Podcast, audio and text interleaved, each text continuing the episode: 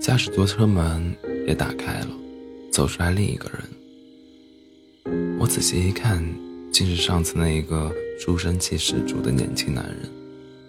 他锁上车门，手里光光的掂着一串钥匙，又抢着帮林一瑶拎购购物袋，相当殷勤的样子。林瑶似乎情绪很好，恬静的笑着，与那个男人一起走进他家所在的那栋楼。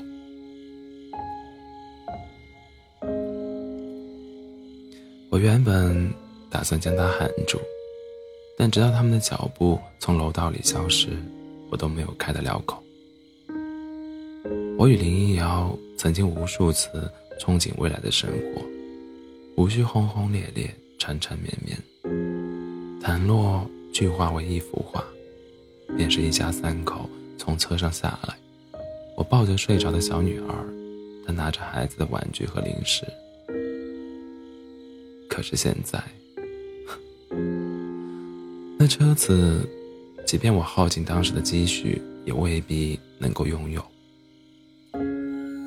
我漫无目的的走在马路边，马耳充斥着交通高峰期的各种车辆的鸣笛声，那种失魂落魄的感觉，简直每分每秒都试图置人于死地，每一次心跳都像锤子在胸口猛敲。我难过的恨不得直接往马路中马路中央躺下来，谁把我撞死，谁就是我大爷。我与林一瑶恋爱的初期，两人都小心翼翼地经营着，有时会因为一点小事儿生闷气，无端吃醋，生怕人生第一场恋爱夭折。但时间一久，慢慢磨合着，彼此之间竟然如同家人般相互依偎。从不，从不敢想过就有人换新欢，从未想过分离的一天。但这一天，终于还是来了。那天我回家以后，没有再给手机充电，一个人窝在房间里睡得昏天暗地。我妈知道我近期过得不顺，到了饭点再喊我一声。记得好多年前。林瑶打着同学的旗号去我家摘枇杷玩，我妈敏锐地猜出真相，喜悦之余又说出内心的疑虑：这么漂亮的女孩子，以后会和你在一起吗？我说她很喜欢我们这里。我妈还是担忧地说：城里的孩子会喜欢你对他的好，会喜欢。我们这里春天大片大片的油菜花，夏天现在的桃子和枇杷，但是这些都不能成为他以后愿意和你在一起的理由呀。当时我对此嗤之以鼻，认为上一辈人过于现实，过于庸俗，不懂得什么叫相爱，只知道守着那些柴米油盐酱醋茶的琐琐事。过日子，现在才明白，错的是我。手机盛行的年代，家庭座机几乎被淘汰。印象里，我家电话三四年没有再响，但这次，它突然铃声大作。我妈急急忙忙地推开我的房门，说：“快出来接电话，瑶瑶打来的。”真不知道他怎么会还记得这个号码。你手机怎么一直关机？他问道。我冷漠的回答道：“没电了。”你又不是在外面，在家干嘛不充电？你知不知道我给你打了多少次电话，一直都是关机关机关机。还有，我们俩不是说好昨天见面吗？你不来的话也要说一声，我在家等你等了一天。听着他一连串的质问，我忍不住苦笑，故作平和的插话道：“你前天下午和谁去金年乡的？”他大概意识到什么，说：“和一个朋友。”什么朋友？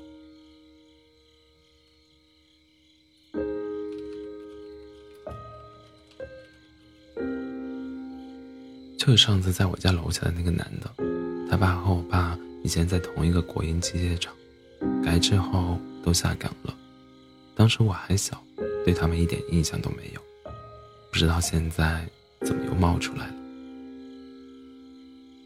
所以你们久别重重逢，一起去定慧寺敬年香。林瑶沉默片刻，便解道：“我妈身体一直不好，气管炎犯得很严重，我爸又缠缠了一身债务，我就想去定慧寺祈祷一下，为他们祛病消灾。他好歹算是客人，我妈叫我尽一下地主之谊，招待一下。”我总不能把客人丢在一边，自己出去吧？你们哪怕一起去看电影，我都不会有任何想法。但你和他一起去庆年香，难道自己不明白这是什么含义？我越想越气愤，一句不该不该说的话也脱口而出：“你们怎么不直接拜堂去算了？”林瑶一下子愣住了，他问道。你不相信我？我抓着电话，无言以对。我当然相信他。我们之间最不缺的，就是信任，比信仰还要坚定的信任。可是，既然如此，我为什么还要这般抓狂，这般气愤？兴许我只是无法忍受他与别人像情侣一样在人间出入。更不能忍受，当整个世界都对我发动围剿暗算，而我认为绝不相负的那个人，却站在战场的另一边。我的所有姿态、尊严和自信，都一下子垮了，就像《悟悟空传》里的那只猴子一样，被刀劈、斧砍、雷劈、火烧之后，只剩一副躯壳，屹立不死。但。紫霞仙子的一句话，便让那双眼睛再也失去神，再也失去神色。光是我相信你就有用了吗？我问他，也问我自己。那几天里，我过得非常混乱，一方面解不开自己与林瑶的心结，另一方面对职业规划极其迷茫。爱情与事业都陷入走不出的谷底，走不出去的低谷。老刘初六便打来电话，我要不要跟他一起新去新疆干工程。他劝道：“同样的薪水，我可以轻松聘到一个优秀的技术员，甚至工程师。但打虎不离亲兄弟，我还是希望咱哥俩一起闯。”我也想去，可是这一去又是一整年，我不想离离瑶瑶太远。哦，也是。老刘惋惜的叹息道：“我当初在你这个年龄，也面临爱情与事业孰轻孰孰轻孰重的困惑。像我们这样的穷小子，只能靠这两条胳膊白手起家，扛起了沙包就拥抱不了自己的女人。”还好你创业成功了呀，我无不羡慕的说。呵呵，老刘欲言又止，随即切回正题。再考虑一下吧，现在这个行情，你要是去别的地方，绝对不如哥这儿有保障。还是老队老队伍吗？差不多，外省的几个工人走了，这次清一色铁打的苏中。苏北的爷们儿，我想把小梦也拉过去。这孩子比较拼命，会操作各种工程机械，又有电工证。他才二十四岁，愿意去新疆吃那个苦。老刘笑道：“想赚老婆本的可不是你一个，小梦的状况也比你好不了多少。不过他说你去的话，他才去；你不去的话，他也不想去。”在卢高随便找点活干。老刘这样积极的怂恿我，原来是为了买一赠一。那段时间，林瑶的日子也不好过。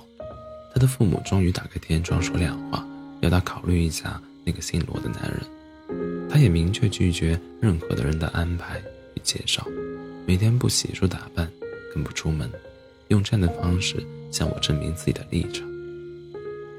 我们的关系依然非常僵忍，就像是两个试图理清一团杂乱鱼线的孩子。越是渴望解决这个难题，却越是搞得乱七八糟。互相心疼，却互相刺痛；互相思念，却互相责备。我在电话这一头跺着脚，他在那头抹着泪。最后，我主动求和：“咱们不吵架了，好吗？”他忍住抽泣，温顺的如同幼儿园里最最乖的小朋友，但下一次又避无可避的争吵。争吵对于情侣而言都是一场奇怪的战争，兴许有对错，却没有胜负。情侣双方对此都心知肚明，却还是为一个毫无意义的结果闹得歇斯底里，不知道争吵的目的是终结争吵，还是争吵本身。我忽然很怀念以前在一起的时光。当时我们为了一些稀奇古怪的话题发生争执，譬如红光调控与政治集团集权之间的关系。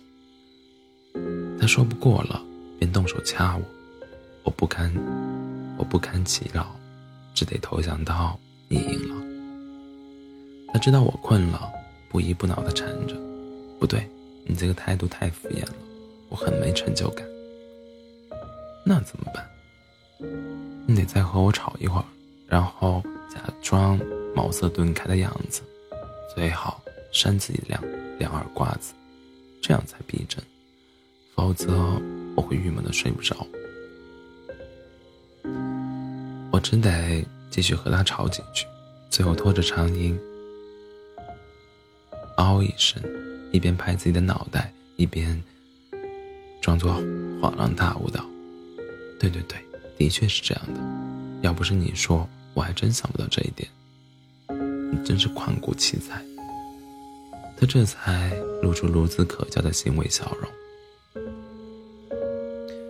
元宵节之前，我正在到处找工作，经朋友介绍，物色到一家房产开发公司。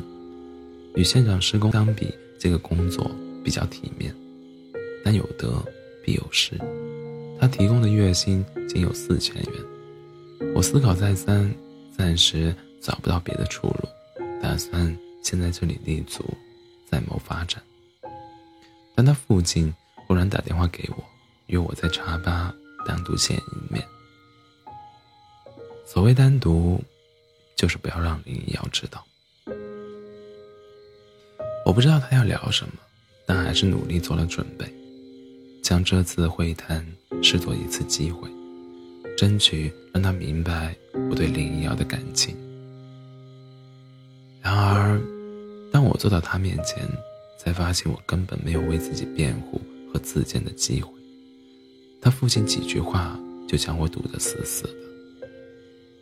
他说：“这段时间我没有过问你们两个人的事情。”但我也看得出来，你和瑶瑶处的不好。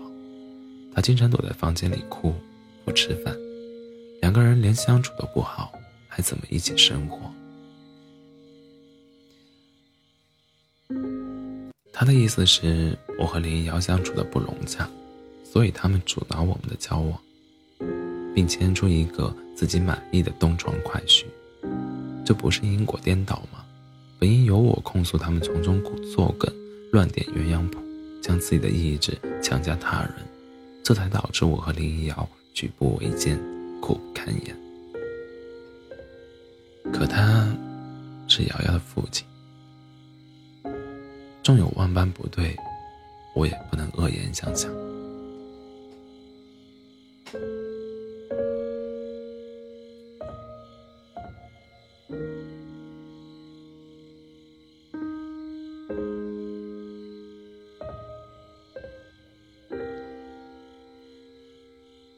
只是暂时的。我们以前一直相处的很好，我只能这样苍白的辩解。那些水火不容的离异夫妻，以前恋爱时不是也相处的很好吗？他爸爸一边说着，一边漫不经心的给茶壶加水。生活不可能永远一马平川。两个孩子谈恋爱就吵吵闹闹、哭哭啼啼，以后真的在一起了，还怎么过日子？叫我们当父母的怎么放心？我十分不服气，据理力争道：“我和林瑶相处那么多年，别说吵架，连红脸的次数都屈指可数。这次我和他闹成这样，不是因为我们两个合不来。”而是因为你们非要把那个罗廷玉安插进来。如果您和阿姨真的心疼瑶瑶，希望她开心，为什么不尊重他自己的选择？一个为人父者，突然遭到这样的指责，难免有些不悦。他半晌都一言不发，扭头望着落地窗外熙熙攘攘的大街，嘴角。带着一丝若若有若无的微笑，这样的冷漠胜于反驳，如同对无知者的不屑。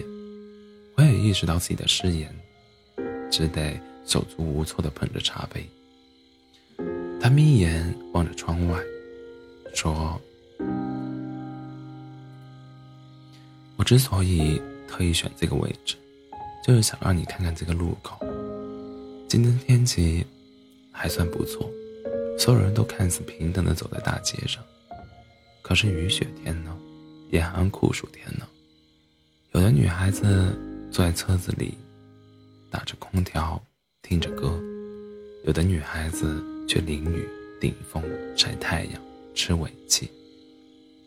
你能给瑶瑶哪一种生活呢？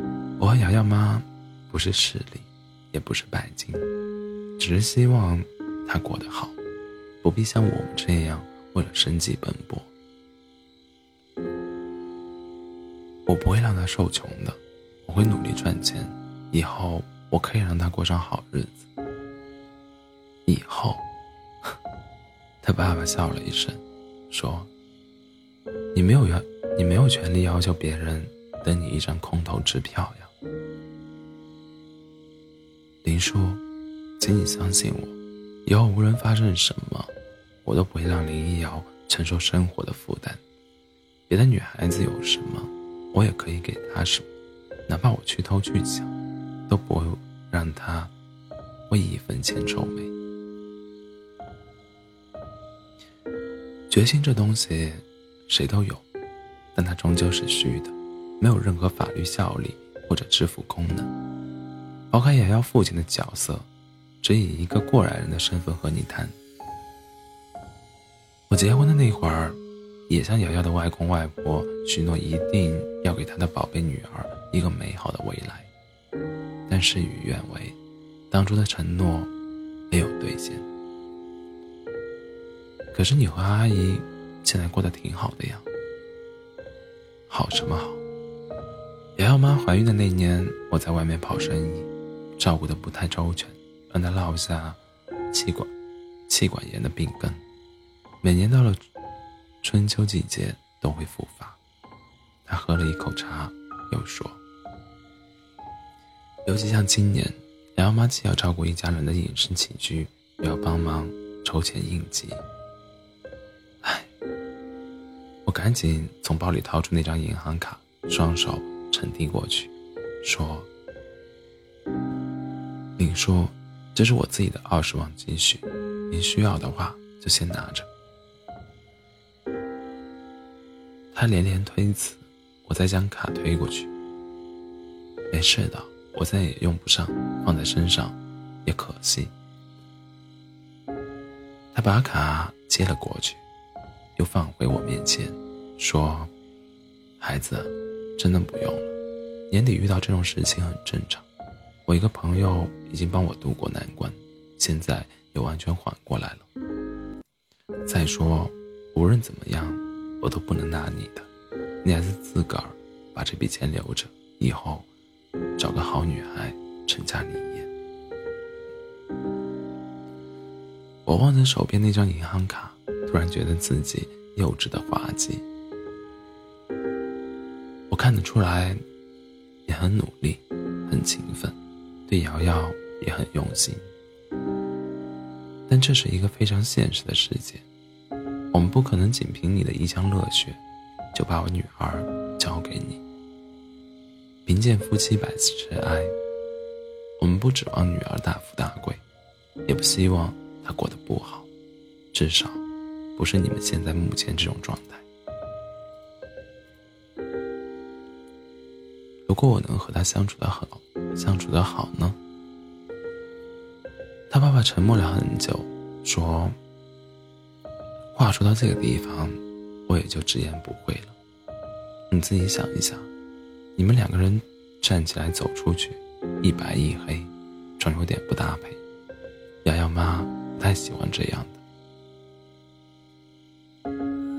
我已经无力听下去。”脑子里只是想着几年前的一件小事儿。当时我们省吃俭用，筹钱一起去周庄游玩。中午在一家小面馆吃饭，一个话痨老太在旁边和我们搭话，不断的赞叹我们是金童玉女，以后生出来的小宝宝一定也很漂漂亮。当时林一瑶红着脸偷偷的笑，而我闲得无聊，与老太太。胡扯逗乐，最后老太太一拍大腿，去折菜了。再说别的，我们家瑶瑶是硕士毕业，你读完大学就不读书了。我忍不住打断道：“叔，我也知道学校里的日子更惬意，但我是男人，我没有资格赖在校园里躲避就业的压力。”只能早点出来打拼。您说您是过来人，也经历过我这个阶段，那为什么瑶瑶的外公外婆愿意对你网开一面，你却不肯给我一个机会呢？时代已经变了。他点了一支烟，有些自嘲的意味。再往前一代推，贫穷愚昧是一种荣耀，富裕博学却是致命。致命的耻辱。你说，那些人，到哪里说理去？